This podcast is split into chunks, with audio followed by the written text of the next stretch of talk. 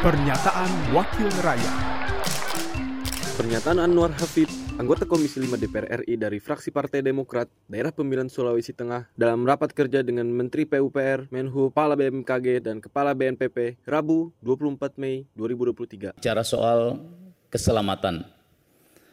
Bicara keselamatan, Alhamdulillah, kita juga melihat bahwa kejadian-kejadian musibah-musibah pelaksanaan selama pelaksanaan mudik lebaran tahun ini sangat minim. Kita juga tadi mendengarkan laporan khususnya dari Basarnas.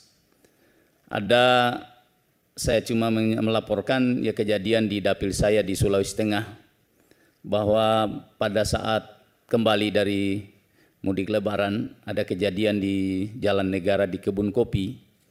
Itu ada satu bus anak santri dari Gontor menuju pondok yang ada di Poso jatuh ke jurang. Setelah saya meninjau langsung lokasi, ada beberapa hal mungkin yang masih kurang di situ, yang perlu penanganan ke depan sehingga tidak terjadi lagi. Yang pertama berkaitan dengan rambu-rambu jalan.